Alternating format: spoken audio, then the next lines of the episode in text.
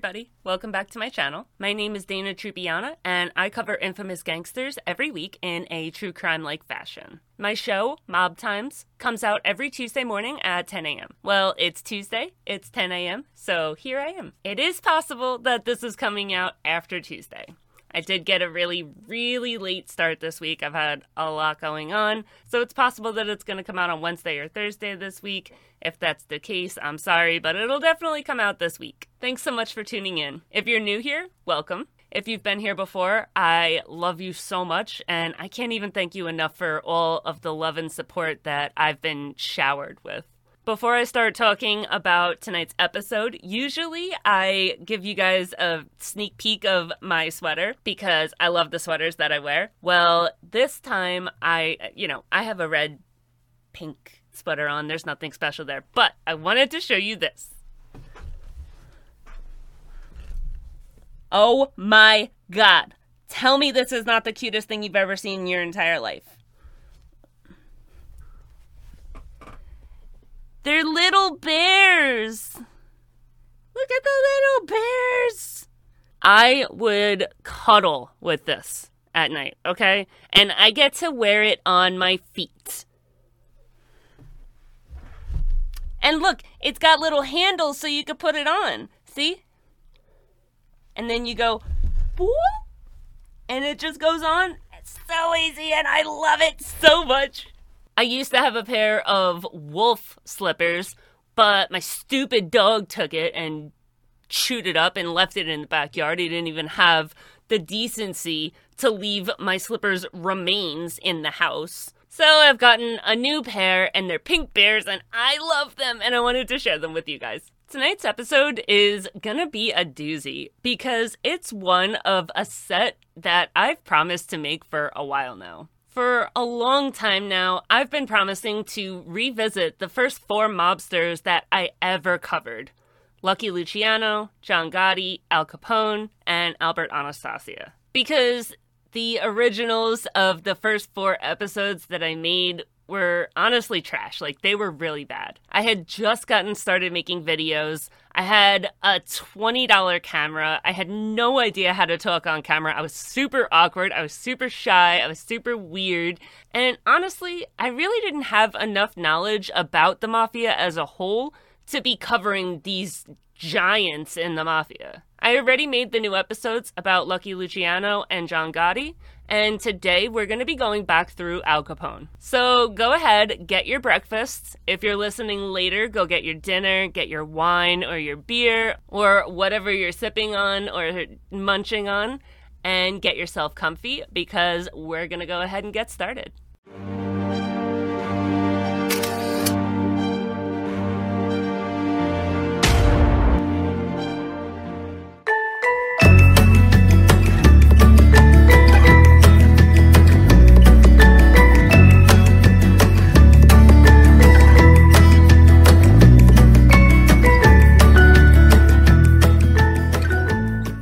Alphonse Gabriel Capone was born on January 17th, 1899. His parents immigrated from Italy in 1893, so he was born in America. His father, Gabriel, was a barber, and his mother, Teresa, was a seamstress. They were both born in Angri, a commune outside of Naples in the province of Salerno.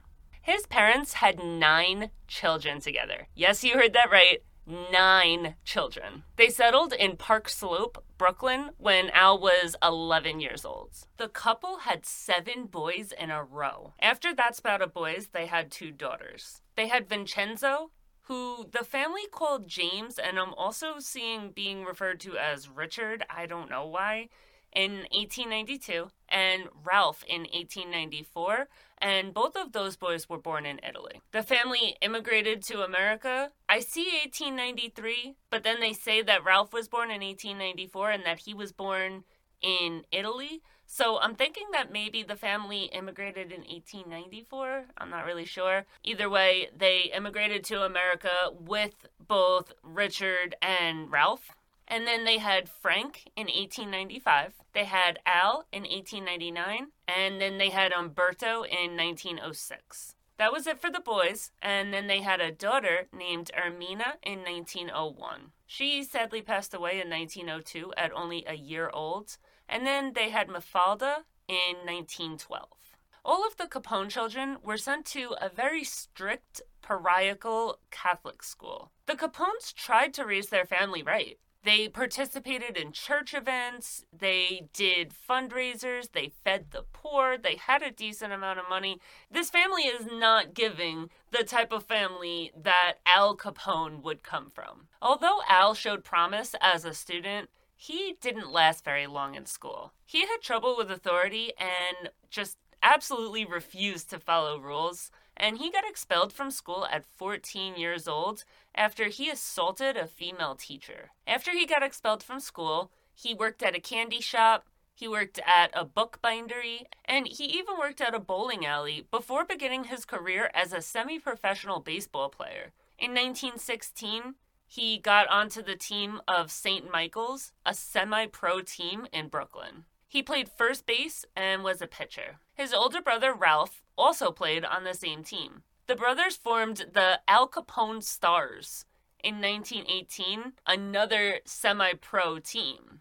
The team would regularly make headlines in local Brooklyn newspapers, Oftentimes, the newspapers would refer to Capone as Capone or Carpone, which led to Capone's involvement in baseball at all remaining a secret until just recently. Like, nobody had any idea that this dude had like this secret penchant for professional baseball. And until there was someone, like, recently, like, I'm talking within the last 30 years, until someone was like looking at a newspaper and was like, holy shit, that's Al Capone. Nobody knew because everybody pronounced his name wrong, which I think is so cool. Like, imagine being that guy that's sitting there and looking at a newspaper and is like, oh shit, that baseball player is Al Capone, and nobody has any idea, and you're the one to break the case. Capone gave up baseball in 1918 when his then girlfriend, May, got pregnant. Al Capone's son, Albert Francis Sonny Capone was born on December 4th, 1918. Al started working for Frankie Yale at the Harvard Inn, a restaurant that Yale owns. This bar and brothel in Coney Island would be Capone's first employment under a criminal, and this is pretty much how he gets into the life. Frankie Yale was one of Brooklyn's largest bootleggers during Prohibition, and he took Capone under his wing when he was only 18 years old. He gave him a job at the Harvard Inn, and he had him doing everything at the restaurant from bouncing to bartending. He would wash dishes, he would wait tables. This boy just knew every single inch of this restaurant and how to run it. While he was here, Al started to build a pretty strong reputation in the town. It was said that the patrons really liked him, but that his eyes would bear a kindly, humorous glint and then flash to ferocity at a moment's notice. Even though he was like fun loving, he had times that he would jump on the dance floor, he would just like quickly go from zero to a hundred and switch to this violent, nasty person. And even though that went on, it did actually come in handy because there was a lot of really nasty fights breaking out at the restaurant pretty often, and some of them even ended up deadly. So Capone having this violent streak and knowing how to fight and being able to switch it on at a moment's notice ended up working in his favor.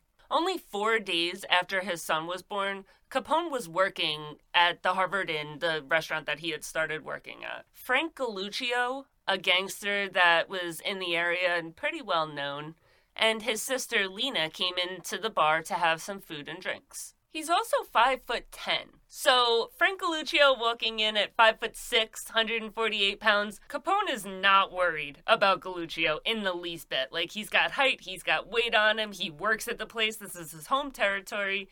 He's just not somebody that he's concerned with. Capone found Lena, Galluccio's sister, absolutely enchanting, and he like love at first sight loved this girl. As he's waiting tables, he is being a little creeper. He just like keeps coming over to the table and he'll like flirt with her and throw her a few compliments. But Lena is not at all whatsoever interested. She's like, no, thank you. Get the F away from me. But like a true man, Capone was not swayed by her nose. And this went on all night. He just kept harassing her. She would ask him to stop, and it just it went in one ear and out the other. He would not listen. Now Lena goes over to her brother Galluccio and she tells him like listen this dude is harassing me i don't want you to get into a fight i don't want you to do anything crazy but is there any way that you could like go to him and maybe ask him to just leave me alone. Like, I'm just tired of being hit on. I don't want anything to do with him. And I just want you to, like, get it across to him because obviously me saying it isn't working. When Lena goes to Galluccio and tells him this, he is wasted. Now, Galluccio has this whole situation on his radar. He didn't even realize it was happening all night. But now that Lena went up to him and told him, like, yo, this is what's going on, now it's on his radar. So when Capone goes up to Lena and says loud enough for the entire restaurant to hear, You got a nice ass, honey. I mean that as a compliment. Believe me. The entire restaurant goes silent because Galluccio makes it very clear that this pissed him off. Now, Galluccio is an Italian gangster and he's really well known in Brooklyn. He's got a reputation. And we all know that the ultimate disrespect to any Italian gangster is to insult their family, their wife, their sister, their mother. You just do not do it. With absolute strangers in the bar hearing this insult, now Frank has to do something. He's kind of backed into a corner. Like, I'm sure he's looking at Capone and he's like, this dude, he's got some weight on me, he's got some height on me, I'm probably about to get my ass beat. But I'm a gangster in this town. I can't just let that slide. I'm gonna get made fun of for the rest of my goddamn life if I don't do something here. So he goes to Capone and he's like, Yeah, you need to apologize. That was super messed up. You crossed the line. Go to her and apologize right now. So Capone approaches him and he's like, Listen, dude, like, I don't want no beef. He's all calm. His demeanor is not trying to fight whatsoever. He goes up to him. The two men have a few words between them. And at the end of these words, for some reason, Frank ends up throwing a punch. Now, we know Capone goes from zero to a 100 real quick, and his rage kicked in. And he goes after Frank. And Frank is scared. Frank is like, I'm about to die right now. Like, this guy is gonna kill me. So he pulls out a pocket knife and he goes for Capone's throat. He slashed him three times, but obviously he didn't kill him. But what he did do was leave really deep gashes on the side of his face. And this incident right here would give him a nickname that he would carry for the rest of his life Scarface. After he was stabbed multiple times, he was rushed to Coney Island Hospital and he got 30 stitches in the side of his face. Now, Capone is pissed. His face is marked for the rest of his life. Like he knows I'm about to go through the rest of my life with these big ass scars on the side of my face. I am going to kill this mother bleeper. Galluccio starts to hear around town that some cut up bruiser is looking for him on the street. But Galluccio, he ain't no punk either. He's a member of the Genovese family. This is before the Castellammarese War. This is before the families were even created. But what would go on to become the Genovese family? Galluccio is a member of that. So he's like, all right, I don't really got too much to worry about. I'm a made guy. Everybody knows better than to lay their hands on a made guy. I don't give a shit who this guy is. He's not touching me. But as much as like, okay, yeah, he's a made guy, he's still pretty low level in the family. He's pretty new to being made. He he doesn't he doesn't have a lot of juice. And he starts getting worried when members of Yale's crew that are in a lot higher places than he is start showing up at the places that he goes to a lot. He got really scared and he went to his friend Albert Alterio for help. Alterio decides to bring Galluccio to the two guys that are kind of leading the mafia at the time. And he goes and has a sit down with Joe Masseria and Lucky Luciano. Both bosses agreed that a sit down was in order and something has to be figured out here. They set up a meeting at the Harvard Inn between Luciano, Masseria, Frankie Yale, Galluccio, and Capone. While they were there, they decreed that no more blood would be spilled on either side of this fight. They did agree that Capone was in the wrong and that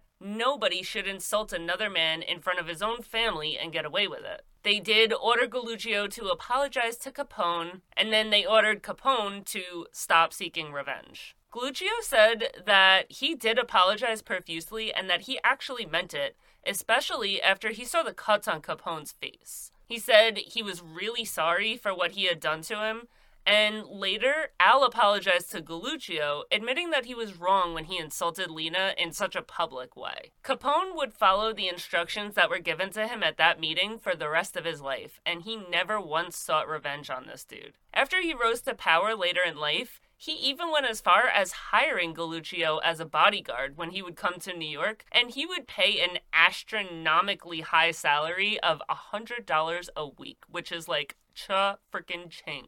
Now, these scars that Capone got, they contributed to his little tough guy persona, you know, like it helped him come across as someone that had been around the block. But at the same time, Capone really hated these scars. He was really self conscious about them. He would apply baby powder to kind of diminish the appearance of the scars, but it didn't really help that much he went through his life getting mad at a lot of photographers because they would take pictures of the left side of his face and he would even cover the scars if he knew he was having a picture taken. So he would like he also really hated the nickname Scarface. And he would tell reporters that he got his scars from a German machine gunner in the trenches of World War One. But he didn't actually serve in World War One. But at the time, they don't have a way to prove that. So it's like, oh, okay, you say you were in World War One, you were in fucking World War One. Okay, cool. Up until this point, Capone had been in a lot of gangs. He joined his first gang when he was only like 15 or 16 years old, the South Brooklyn Rippers. Soon after that, he was initiated into the 40 Thieves Jr., a junior version of the Five Points Gang, which I know we've all heard about. After that, he joined the Bowery Boys, the Brooklyn Rippers, and then he joined the Five Points Gang. At 18 years old, Capone married the mother of his child, May Josephine Coughlin, on December 30th, 1918. They were both under the age of 21 and needed written permission from their parents to get married. And obviously, they have a kid together. They've been together a while. Their parents had no problem signing off on it. But I actually didn't know that, that you needed a signature to get married before the age of 21 back then. Because now you can hit 18 years old, and the day you hit 18, you can go off and get married. But not back then. Back then, you had to be 21 years old to get married. In 1919, James Big Jim Colosimo, whose actual name is Vincenzo, it never made sense to me how the frick James came about, but Big James Colosimo hired Johnny Torrio to work for him. Big Jim is the crime boss of Chicago, and Johnny Torrio went to work for him as his enforcer. Torrio invited Capone to join the operation, so he left New York and headed to Chicago to be a bouncer at the brothel that Torrio is working at. This brothel is actually where Capone got syphilis which is ultimately the thing that took him down. He died of syphilis. He did not seek treatment for the disease, which would obviously come back to haunt him later. I don't really know what they could have done though. Penicillin hadn't been invented yet. So I don't know how they would have treated syphilis even if he had sought out treatment. But I don't know. I feel like he could have tried. He could have done something. They had to have treated it somehow. I don't know how they treated it, but they had to have treated it somehow. And doing something is better than nothing. On May 11th, 1920, Colosimo was murdered. Capone is suspected of having been involved in the murder, and Torrio, the man that had initially invited Capone to go to Chicago, took over the empire. I already did a whole episode on Big Jim Colosimo, so if you're interested, go check out that episode. I'll link it below, but I am not going to go way back over him. So, what do you need to know? He was a whoremonger, he was a pimp, he owned a shit ton of brothels and prostitution houses, and he didn't want to move into bootlegging alcohol because he didn't want that smoke with the feds. Capone saw this gigantic market that they were passing up by not getting involved in bootlegging, and he knew that if Colosimo wasn't there, they would be making money hand over fist. So he made it so that he wasn't there. The end. In 1923, Capone and May purchased a house in Park Manor, Chicago for $5,500. Once Torrio took over what was essentially a mafia family, the biggest in Chicago, Capone was the right hand man, or what would come to be known as the consigliere. Capone purchased property in Miami, and he would frequently travel between Miami and Chicago, and he would stop in Monteagle, Tennessee during his trips because he had some business going on there as well. A lot of business was done by purchasing alcohol from bootleggers in Canada,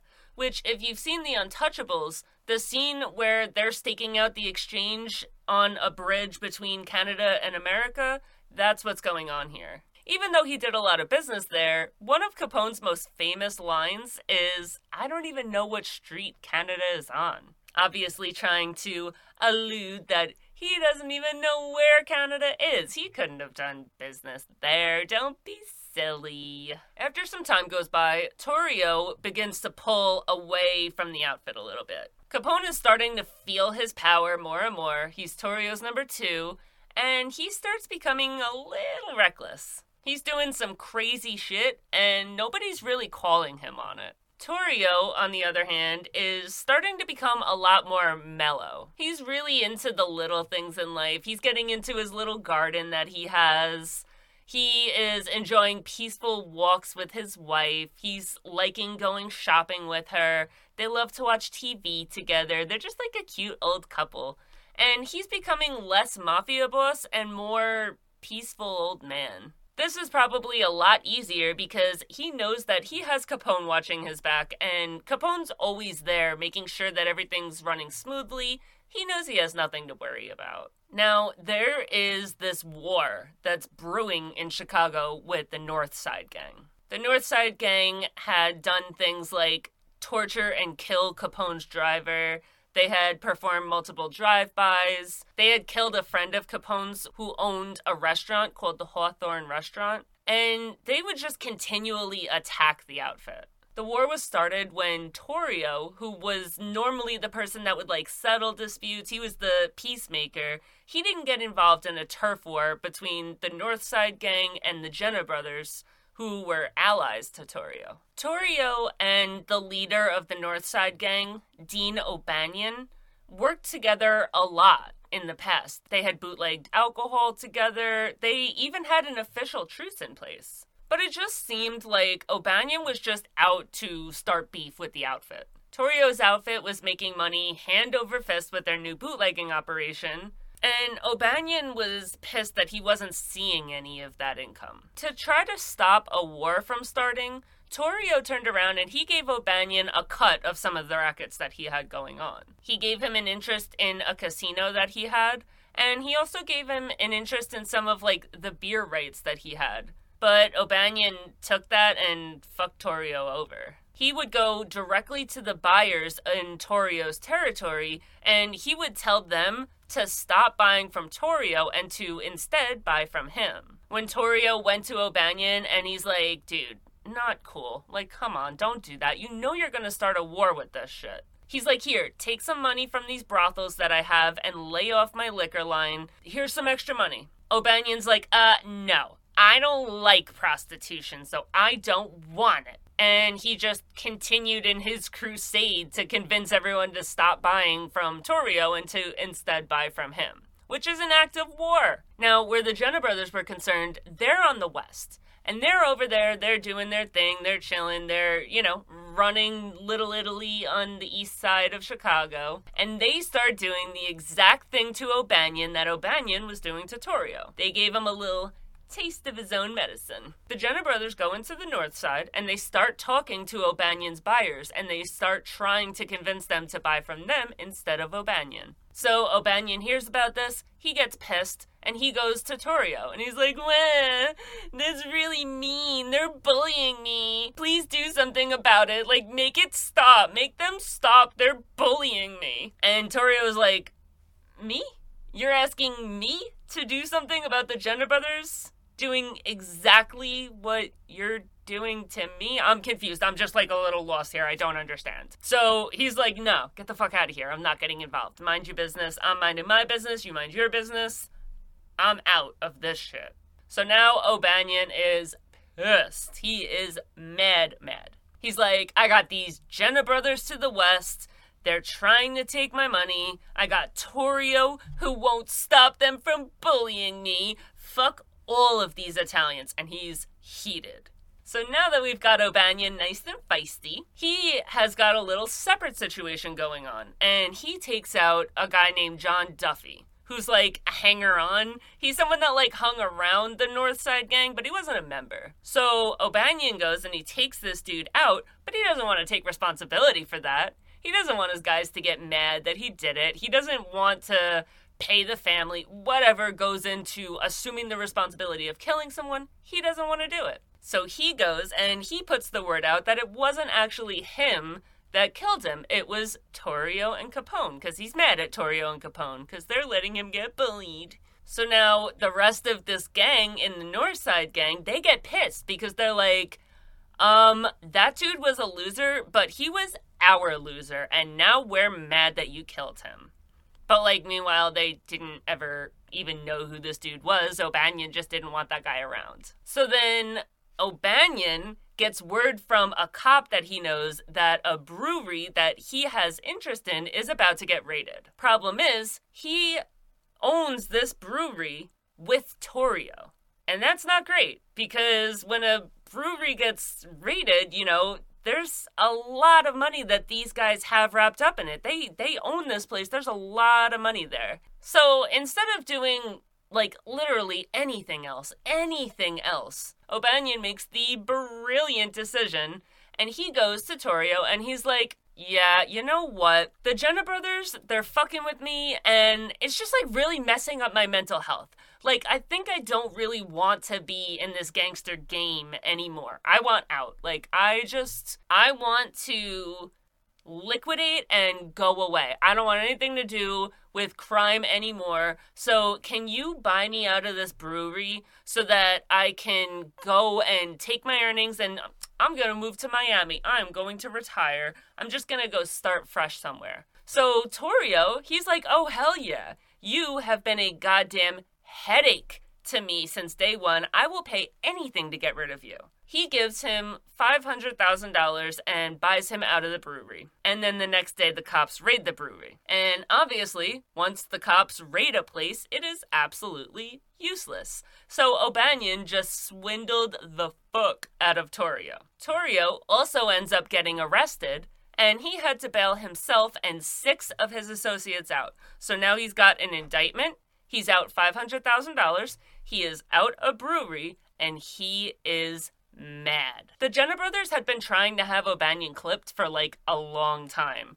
But Torrio would not let them do it because he didn't want to start a war. He's like, nah, bro, chill. Like, God, you guys are always trying to kill someone. Chill. Just, just chill.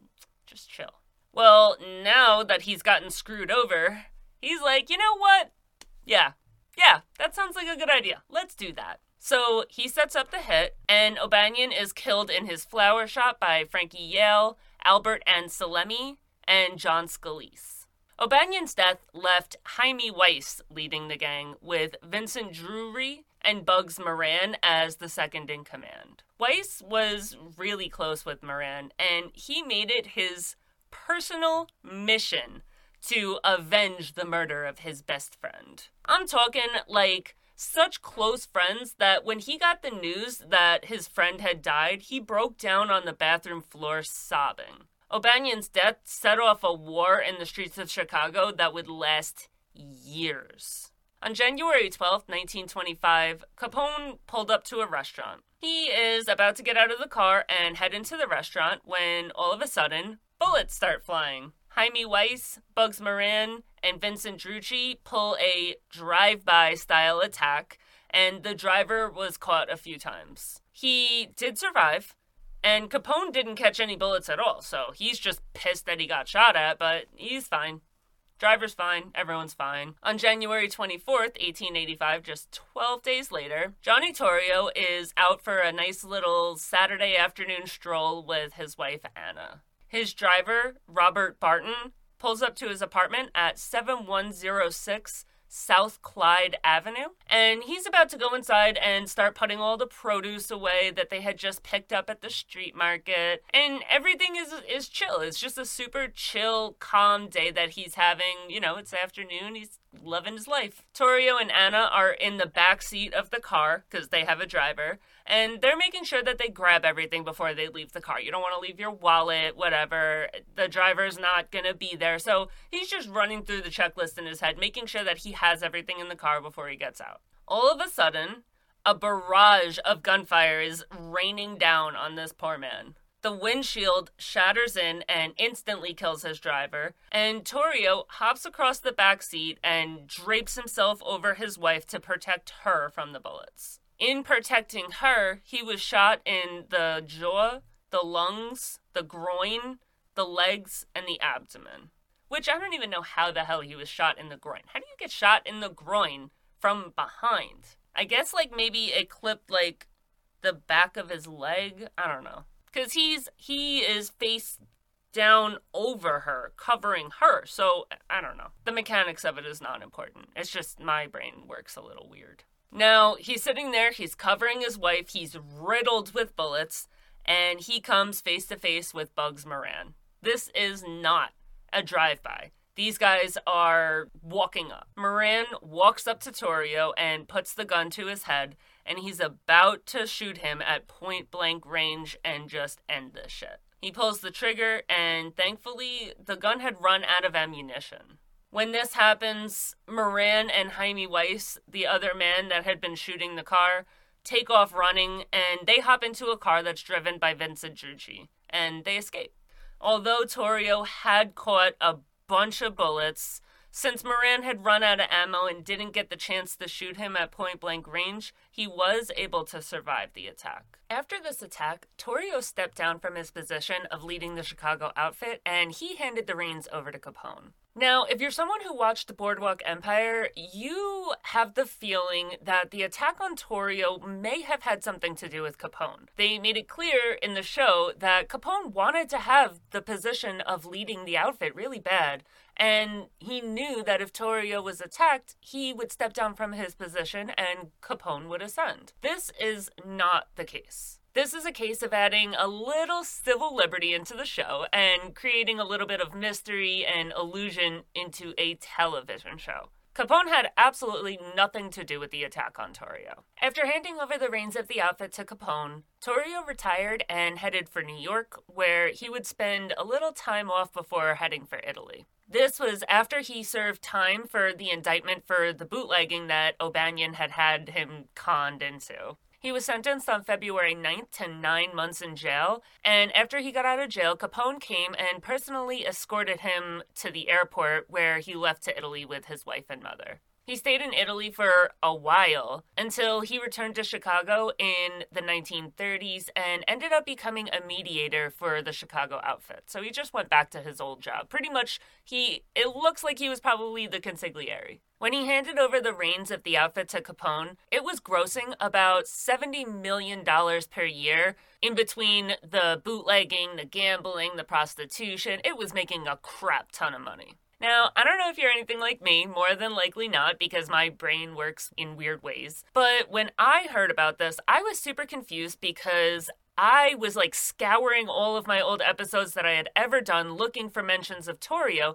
and I wasn't finding them because I knew that there was a story that had something to do with a notebook and a rat that had written a confession in this notebook and blah blah blah. I was convinced that this was Torrio. That story takes place in the DeCarlo episode, and lo and behold, it's Tadaro, not Torrio. So Tadaro is the one with the notebook and everything. So if you're having some kind of like niggling in your brain where you're trying to remember a relevant story with this guy, it might be the story about the notebook that came up in the DeCarlo episode and that is not the same thing. Tadaro does not equal Torrio. We are talking about Torrio right now. Tadaro is not the same person. So, the first time that I posted this video, I was really wrong about a lot of the things that I said, and that's why it was really important to me to redo the first four episodes because I didn't know. I didn't know enough about the mafia to be out here like giving summaries about people. I've done a lot of research, I found out a lot, I've learned a lot.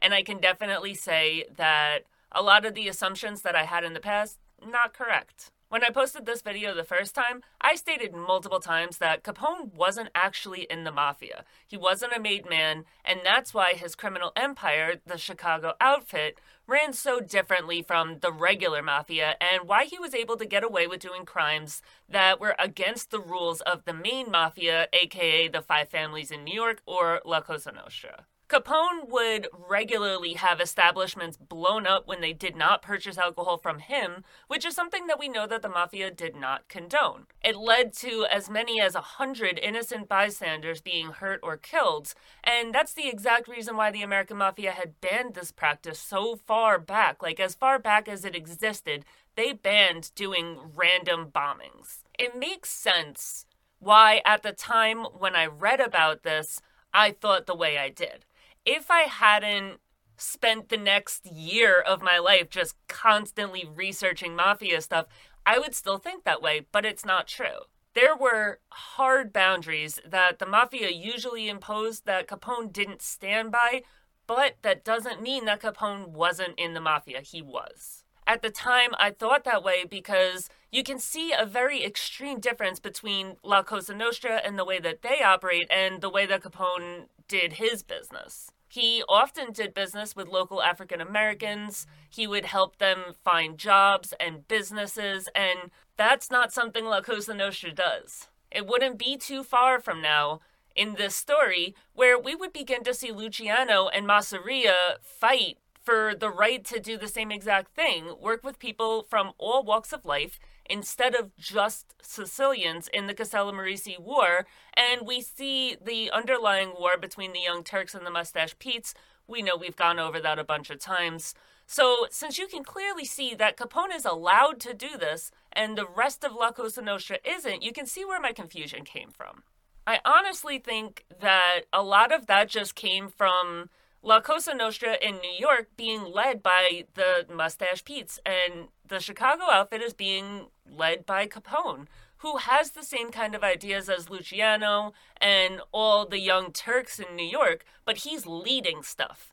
And if you if you look at after Luciano took over in New York, things start to get very similar to the way that Capone did it. So I think it was just that Capone was able to impose his wants and his views because he was leading the family where Luciano wasn't able to do that because there was people like Masseria, Maranzano, the old timers, the mustache Petes that were around that were preventing him from putting those rules into place. While the most successful and long lasting gangsters usually would fly under the radar, they weren't very in your face Capone was not like that. He was all too happy to wear expensive suits, flashy jewelry. He would spend copious amounts of money in fine dining, houses, hotel suites. He spent time with photographers and journalists.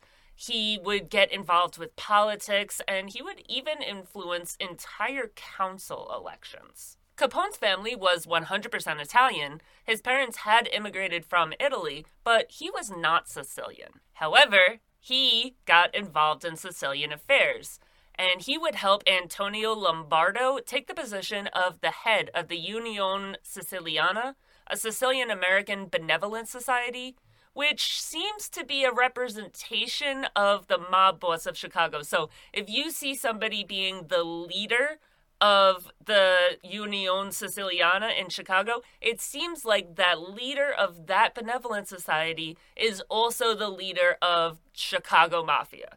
So when he helped Antonio Lombardo take that position, he was effectively putting Antonio Lombardo in the position of leading the entire Chicago Mafia. Joe Aiello, a well known mafioso in the Chicago area, was really upset that Capone had gotten involved in these affairs, especially because he wasn't Sicilian. Like, who is this man that has no lineage with any Sicilian who's choosing the leaders of the Union Siciliana? This man is stepping in areas that he has no business stepping. He had wanted the position leading the society. Joe Aiello wanted the position himself. And Capone helping Lombardo take that position started a war between Aiello, Lombardo, and Capone. In response to Capone helping Lombardo step up as the leader, Aiello started to form personal and business relationships with people that were well known enemies of both Lombardo and Capone.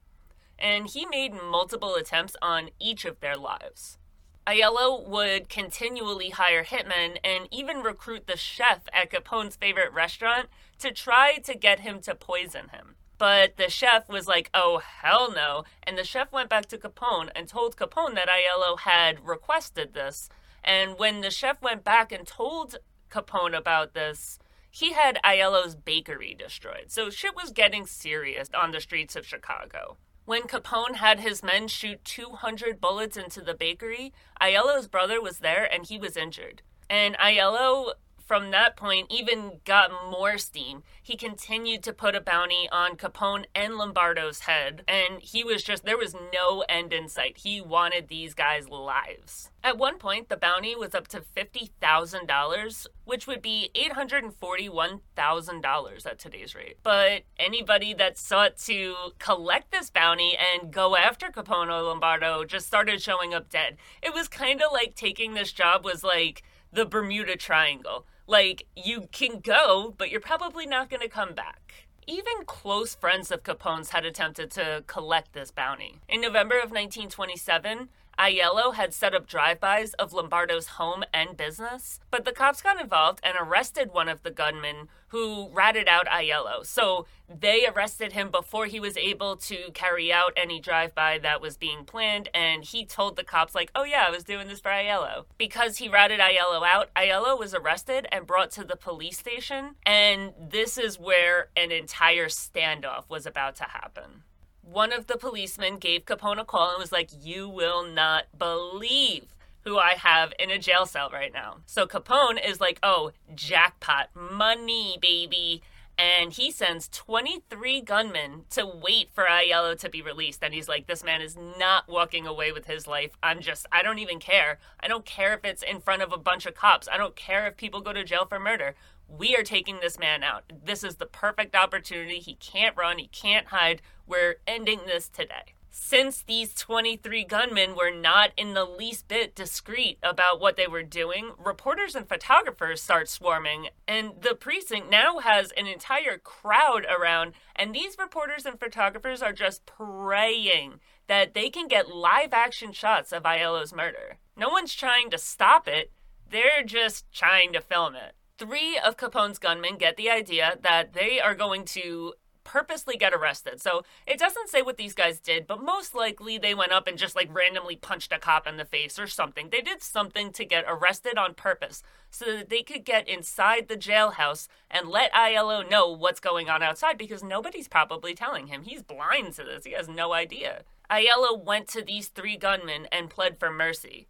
And these three gunmen were like, fine, we won't kill you, but we're going to give you 15 days to figure your shit out and get out of Chicago. Aiello took this and was able to get away from the scene, and all these reporters and photographers, they're all disappointed. They don't get to see somebody get killed. But Aiello takes this 15 days and he leaves with some of his brothers and he heads for New Jersey because he's like, I just don't even want the smoke right now. He was bruised but not beaten, though. He did not stop there. Aiello teamed up with Bugs Moran, one of the second in command, who had recently taken control of the North Side gang because their leader had been killed. Their leader was O'Banion. We, we already went over that story. I know you remember. Aiello had two of Moran's men, Frank and Peter Gusenberg, kill Lombardo on a busy Chicago street on September 7th, 1928. Nobody was ever arrested for the murder, but it was very clear who killed him and why he was killed. And it's not even that surprising. Aiello had had a price on Capone and Lombardo's head for a long time, so when Lombardo showed up dead, it was kind of like, oh, okay, we expected that. We were just waiting for it to happen. It was a matter of when, not if. Aiello would, from that point, continue to seek the position as the head of the Unione Siciliana. After Lombardo was killed, Pasqualino Lolordo was elevated to the spot, and Pasqualino Lolordo was a very good friend of Capone's.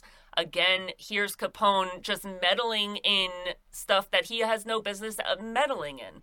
Yes, he is a very powerful mafia member from Chicago, but he's not Sicilian. He should not be choosing the head of the Unione Siciliana. This still did not stop Aiello, and he just decided screw it. What's another body? And he had Lolordo murdered as well. Honestly, this next bit, what I did was I just took my research from the first episode that I did. I reconfirmed everything, added a lot of new information, but I'm looking at this next bit and I still kind of don't believe that it's true. So, when I say this, take it with a grain of salt because I personally don't even believe it, but this is what I'm seeing from research, so I'm going to tell you there was a meeting that was set up at the Statler Hotel in Cleveland. And this meeting was set up to discuss who was going to be the next leader of the Union Siciliana. Apparently, according to all the research, Aiello decided to tell the cops about the meeting, and because he informed the cops that this meeting was happening, 23 mob figures were arrested, including Joe Profaci and Joseph Magliocco, during this meeting. I don't really believe this because Aiello doesn't seem the type to be a rat. He didn't even rat when he had 23 people outside with guns ready to kill him. Why would he rat now? So I don't really know. I don't know if I believe this. I don't believe it, but this is what is said.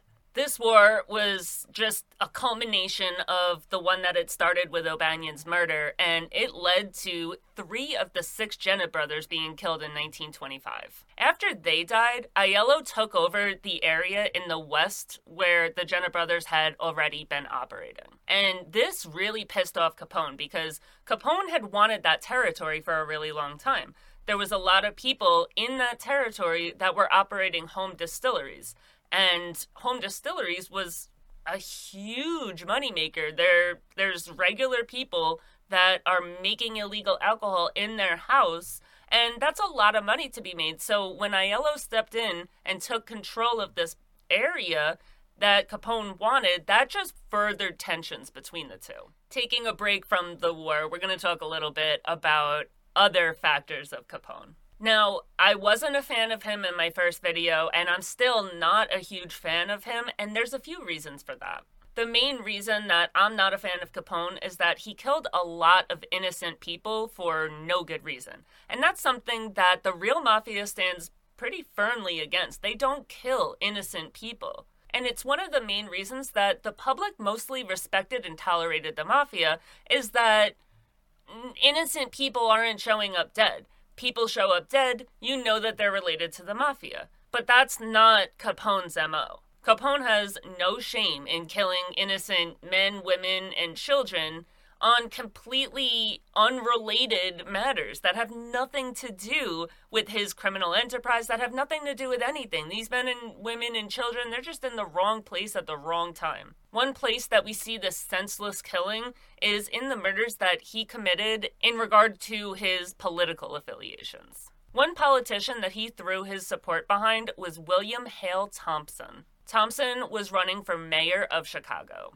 Thompson was very important to Capone because he had promised to reopen illegal saloons. So Capone is like, oh, hell yeah. And he supports him as much as he could and does everything that he can to see this man become the next mayor. He even made a $250,000 donation to his campaign. Like, Capone was stopping at nothing to make sure that this guy is elected the next mayor of Chicago. One of Thompson's rivals, Joe Esposito, was killed in front of his house in a drive by shooting during the election. I think we can all guess why that happened and who was responsible for that. In areas that Thompson was expected to lose, voting booths would regularly be bombed, and that led to the death of at least 15 innocent voters. And it terrified people into not going out and voting at all in Chicago that day.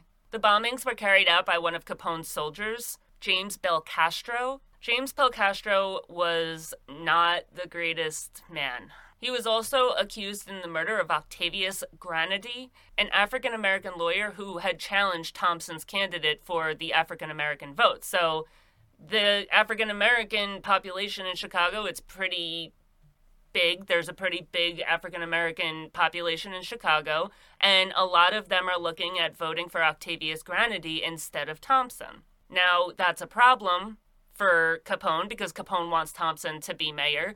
So Granady was chased through the streets of Chicago by cars of gunmen before being shot dead. And Belcastro was charged for this murder along with four police officers. But all charges were dropped when it was revealed that all four of these police officers, as well as Belcastro, was working for Capone and all the witnesses to Granady's murder had recanted their statements because they don't want to go up against Capone. He is also connected to the murder of Assistant State Attorney William McSwiggin and investigator Ben Newmark and didn't go to jail for any of these murders.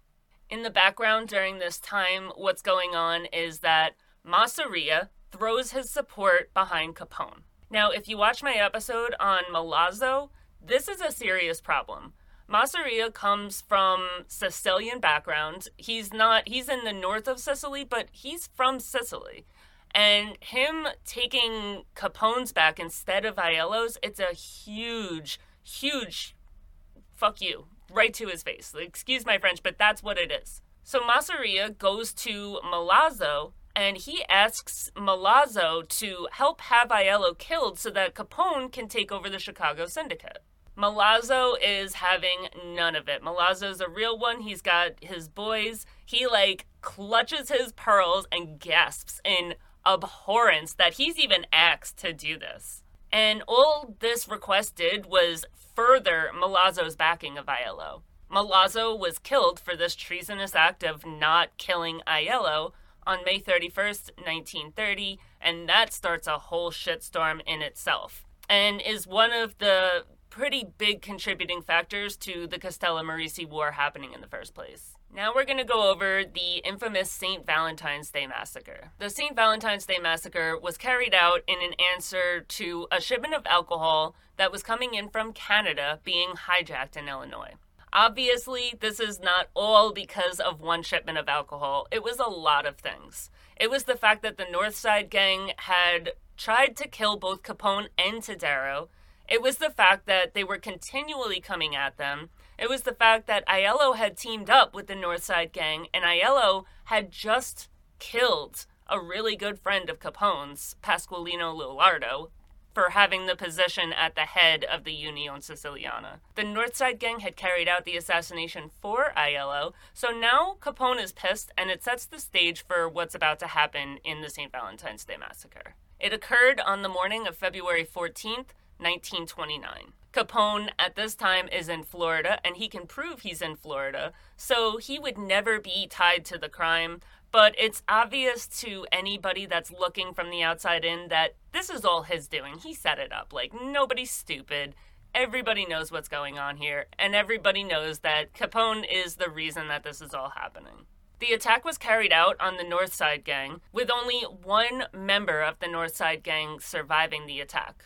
Bugs Moran, who did not attend. Hymie Weiss and Vincent Drucci had died well before this time in the fighting between Capone's men and themselves over O'Banion's murder, so they're not present for this because they're already dead.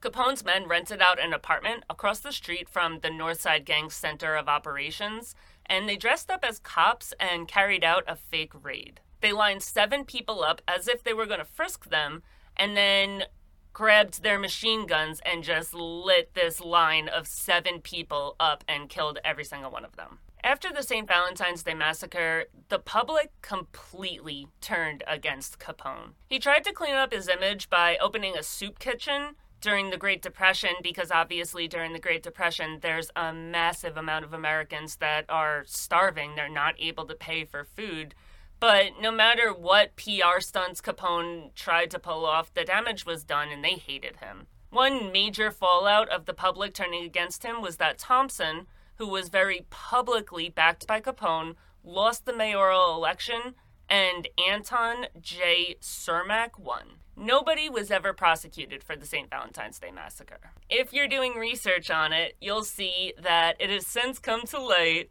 that Capone very likely didn't order this hit, and then President elect Hoover, as well as the FBI team that was investigating Capone at the time, knew this but refused to acknowledge that he was innocent. Now, I don't believe for one second that he was innocent. He did this, nobody's stupid, come on.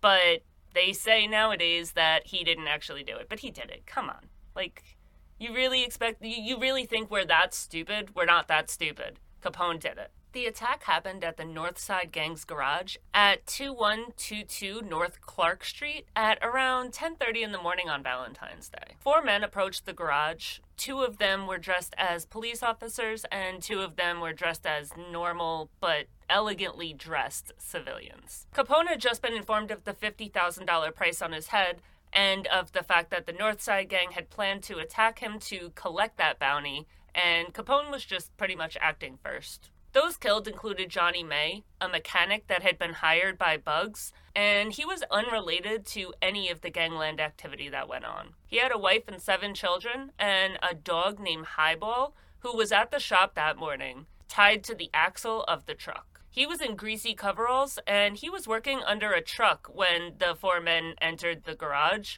but he was lined up along with the other six people in the shop and was murdered. Frank and Peter Gusenberg were the brothers that murdered Lombardo in 1928 and killed Lolordo just a few weeks earlier, and they were the Northside Gang's top hitmen. James Clark, also known as Albert Kachellek, was a convicted armed robber and reputed killer. This is another one of the men that Capone definitely did want killed. On January 19, 1929, Kachellek, along with the Gusenberg brothers, had killed Patsy Lolordo and Elena Lolordo, his wife.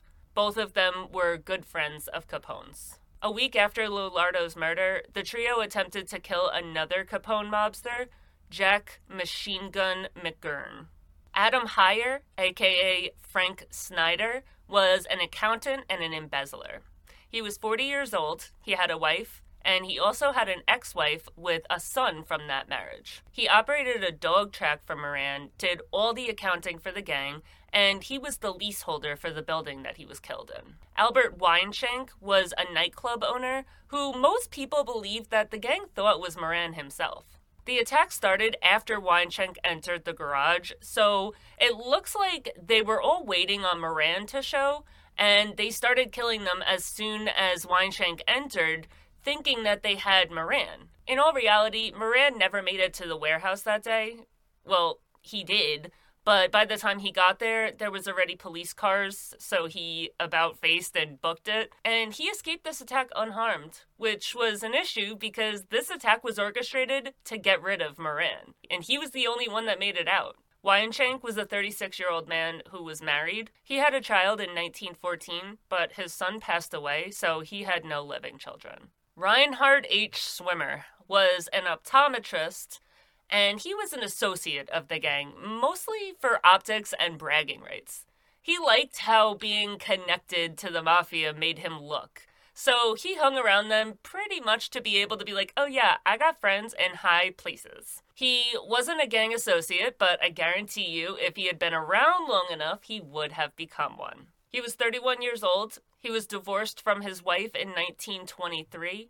He remarried a rich woman who divorced him soon after and would regularly pretend to be in the alcohol business and would say that he could have anyone whacked if he wanted to. His optometry business was failing because of how much money he owed in gambling debts and because of how much time he spent with the gang. His mom paid his rent, which was the only way that he was able to continually have a roof over his head. The only indication to neighbors that the machine gun fire that they heard was not just a backfiring car engine was the terrified howls heard by Highball, a gorgeous German Shepherd who was left tied to the axle of the truck while his owner was slaughtered a few feet away. I hate to say it, I, I really do, because I know I'm going to catch heat for this, but this is one of the saddest parts of the attack to me. Him and the mechanic. The mechanic was just doing his job. He had nothing to do with any criminal activity. He wasn't hanging around the gang for street cred. He was truly innocent. He was just doing his job. That is heartbreaking.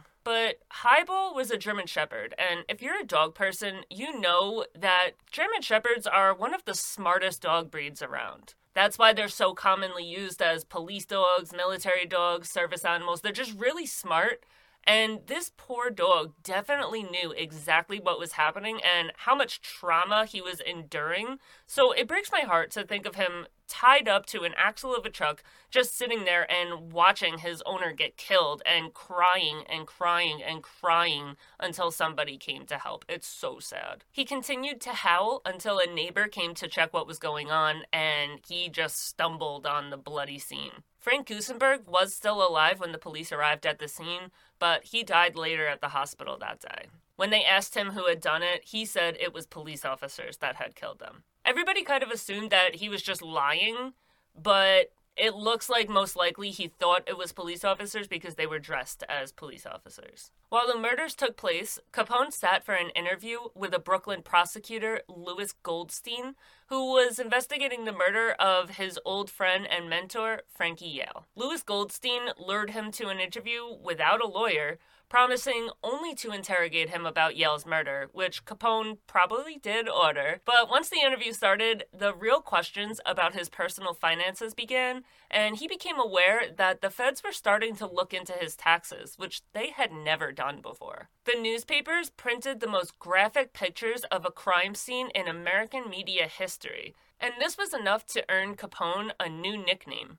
Public Enemy Number One. Tony Accardo was implicated in this massacre as he was one of the people that carried it out, but he never got indicted on it. After the massacre, the Northside Gang was weakened pretty drastically. They pretty much didn't exist anymore. Moran was the only living member, but the fight with Aiello continued. Aiello convinced three of Capone's men, Albert Anselmi, John Scalise, and Joseph Giunta, to kill Capone and take over the syndicate. Capone beat them to death with a baseball bat, which is one of the most memorable actions and was featured in the movie The Untouchables.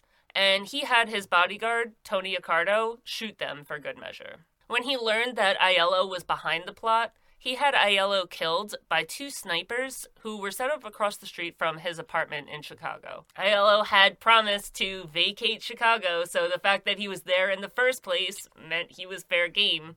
But they set up across the street from his apartment with a submachine gun and took him out. Joseph Giunta was the current president of the Union Siciliana, and when Capone killed him, he left an opening as the leader. Aiello ended up getting that position and taking the position of the leader of the Union Siciliana. In the Chicago Syndicate, the leader of the Union Siciliana was like the boss of the Chicago family. So when Aiello took over the Union, he was the new boss of the Chicago family. Aiello was able to take control because Capone was not Sicilian. He was Neapolitan. And Aiello was from Sicily. He also had the backing of Gaspar Milazzo, which helped a lot, and he also had his alliance with Bugs Moran. That didn't hurt either. Regardless of these alliances, though, Capone still had a huge upper hand. Joe Masseria, the boss of bosses back in New York, backed Capone. Even though Masseria was from Sicily and so was Aiello, it really never made sense to me why Masseria threw his backing behind Capone and not Aiello, but he did. Because of this massacre, the publisher of Chicago Daily News, Walter A. Strong, asked his friend, President Herbert Hoover, for a federal investigation to help with Chicago's severe criminal issue. They had a secret meeting that included the Chicago Crime Commission's Frank Loesch and Laird Bell, where Strong complained that Chicago is in the hands of the gangsters.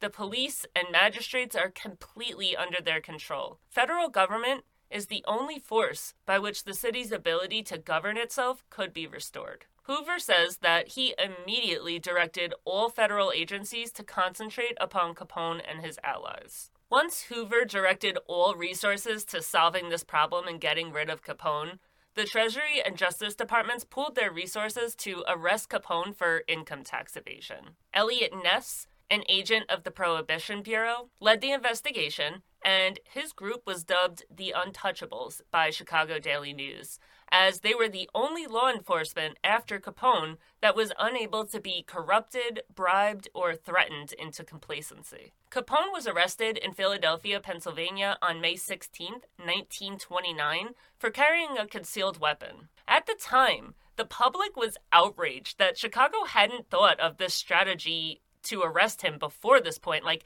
how have you not arrested him for this yet? This man has been walking around with illegal weapons forever, and it took you up until this point to arrest him for it? He was sentenced to a year in prison for that illegal arms concealed weapon, whatever. When he got out in March 1930, he visited Miami, and in April of 1930, he was arrested for vagrancy charges when the governor ordered sheriffs to run him out of the state. They refused him food and water and threatened to arrest his family if he didn't leave. He was charged with perjury for making these claims, but he was later acquitted of these charges, so more than likely that did happen. He was arrested in Chicago in September for vagrancy as well, and then in February of 1931 for contempt of court for just not showing up for court. He was sentenced to six months in jail, but he remained free while he appealed these charges. In February of 1930, Julius Rosenheim, who was a police informant, was killed, and Capone's group was thought to be involved in that murder. Ralph Capone was tried for tax evasion in 1930 and sentenced to three years in jail. On June 5, 1931, Capone was indicted on 22 counts of income tax after negotiations between his lawyers and the IRS failed. He had never once filed a tax return, but admitted to $100,000 in revenue for 1928 and 1929 and said that he was willing to pay taxes on that money. This gave the governor proof of income, and when negotiations went south, the government was probably never actually trying to negotiate. They wanted him off the streets. They were just trying to get evidence to be able to file criminal charges the proof was already there. He had been bargaining, so the proof that he had made that money and not paid taxes on it was right there in front of them, and they were able to bring it to trial. Capone was charged and released on $50,000 bail. A week after being indicted, Eliot Ness and his team seized and halted operations of breweries run by Capone, and this led to another indictment for 5,000 violations of the Volstead Act. Ness and his team did have to fight for these convictions. Capone's men tried ceaselessly to bribe them, but they didn't get anywhere. Security measures were put in place around the breweries to spot the detectives. The squad's phones were tapped. A close friend of Ness's was brutally murdered, which led to Ness calling Capone personally, telling him to look out the window to see him parading 11 of his seized vehicles down the road. So this was personal for Ness. Capone's lawyers were able to negotiate a plea bargain with the prosecution where he would serve two and a half years if he pled guilty. However, when he pled guilty, the judge refused to honor the terms of this plea deal, and his lawyer, who had not put a case together because they had been relying on the plea bargain that everybody agreed on, had a week before the trial began. The violations of the Volstead Act were dropped, and he was tried solely for the income tax evasion. Capone was found guilty and sentenced to 11 years in prison. He was sent to Atlanta U.S. Penitentiary in May of 1932 at 33 years old, where he was diagnosed officially with syphilis and gonorrhea. He was also in withdrawal from cocaine and had a perforated nasal septum from this addiction. So he had just been snorting so much coke that he literally put a hole in his nasal canal. Pay attention, boys and girls, that can happen. So every time you think like oh yeah this is no big deal. I could just do this all day. You can get a hole in your nasal canal and you will have that for the rest of your life. Do you want that? No you don't. Let's stay away from drugs okay? Dare kids. Dare to be drug free he was transferred to alcatraz federal penitentiary in august of 1934 in 1936 he was stabbed by another inmate james lucas but the injury wasn't that bad. He lived through it. Everything was fine. He played in the Alcatraz Prison Band, which gave Sunday concerts. As his prison sentence came to an end, his health started to rapidly decline. He spent the last year of his sentence in a hospital wing, confused and disoriented, and diagnosed with neurosyphilis. He was paroled in 1939 due to his declining health and his reduced mental capacities. When he was released, he was sent to Union Memorial Hospital in Baltimore, Maryland for long term ongoing treatment. In 1942, penicillin was invented. The neurosyphilis had already done a major amount of damage to his brain, but the penicillin was able to cure the current syphilis and slow the progression of the neurosyphilis. I've never seen this written anywhere. I've never seen it talked about, but in the time between the last time I did this episode and now, I have had it on my mind a lot that I fully believe that the government gave him syphilis. I fully, fully, fully believe that they did that. I fully believe that they put a prostitute in his peripheral that had syphilis because they wanted to take him out. Syphilis was a weapon back then, and Capone was always known as a criminal that they wanted to get rid of. I mean, prove me wrong. I just, I don't think you can. I'm fully convinced that the government killed Capone with syphilis. He went to live in Palm Island in Florida and was evaluated and found to have the mental capacity of a 12 year old child. He had a stroke on January 21st, 1947, and later contracted bronchopneumonia. He had a heart attack on January 22nd and died on January 25th. Now, everybody and their mother knows who Al Capone is. You don't have to be into the mafia to know who Al Capone is. He's had numerous articles, books, and films portray him. When you think of a mafia guy, normally Al Capone is the one that comes to your mind. He's the pinnacle of mobsters. And I'm not even going to sit here and read off all the books, articles, and movies that have shown him as a mobster. So, what do you think about Al Capone in general and my Al Capone episode? Do you believe my theory that the government gave him syphilis? Do you think he deserved the amount of jail time that he got? What do you think he was up to between the time that he was released from prison and the time that he died? Do you think it was all an act that he was going crazy in order to get him out of prison? Let me know what you think in the comments below. Thanks for watching. Join me next week as I delve into the lives and legacies of some of the most fascinating and infamous gangsters in history. And please don't forget to like, share, subscribe, follow, comment, do all the things. And I'll see you next week. Bye.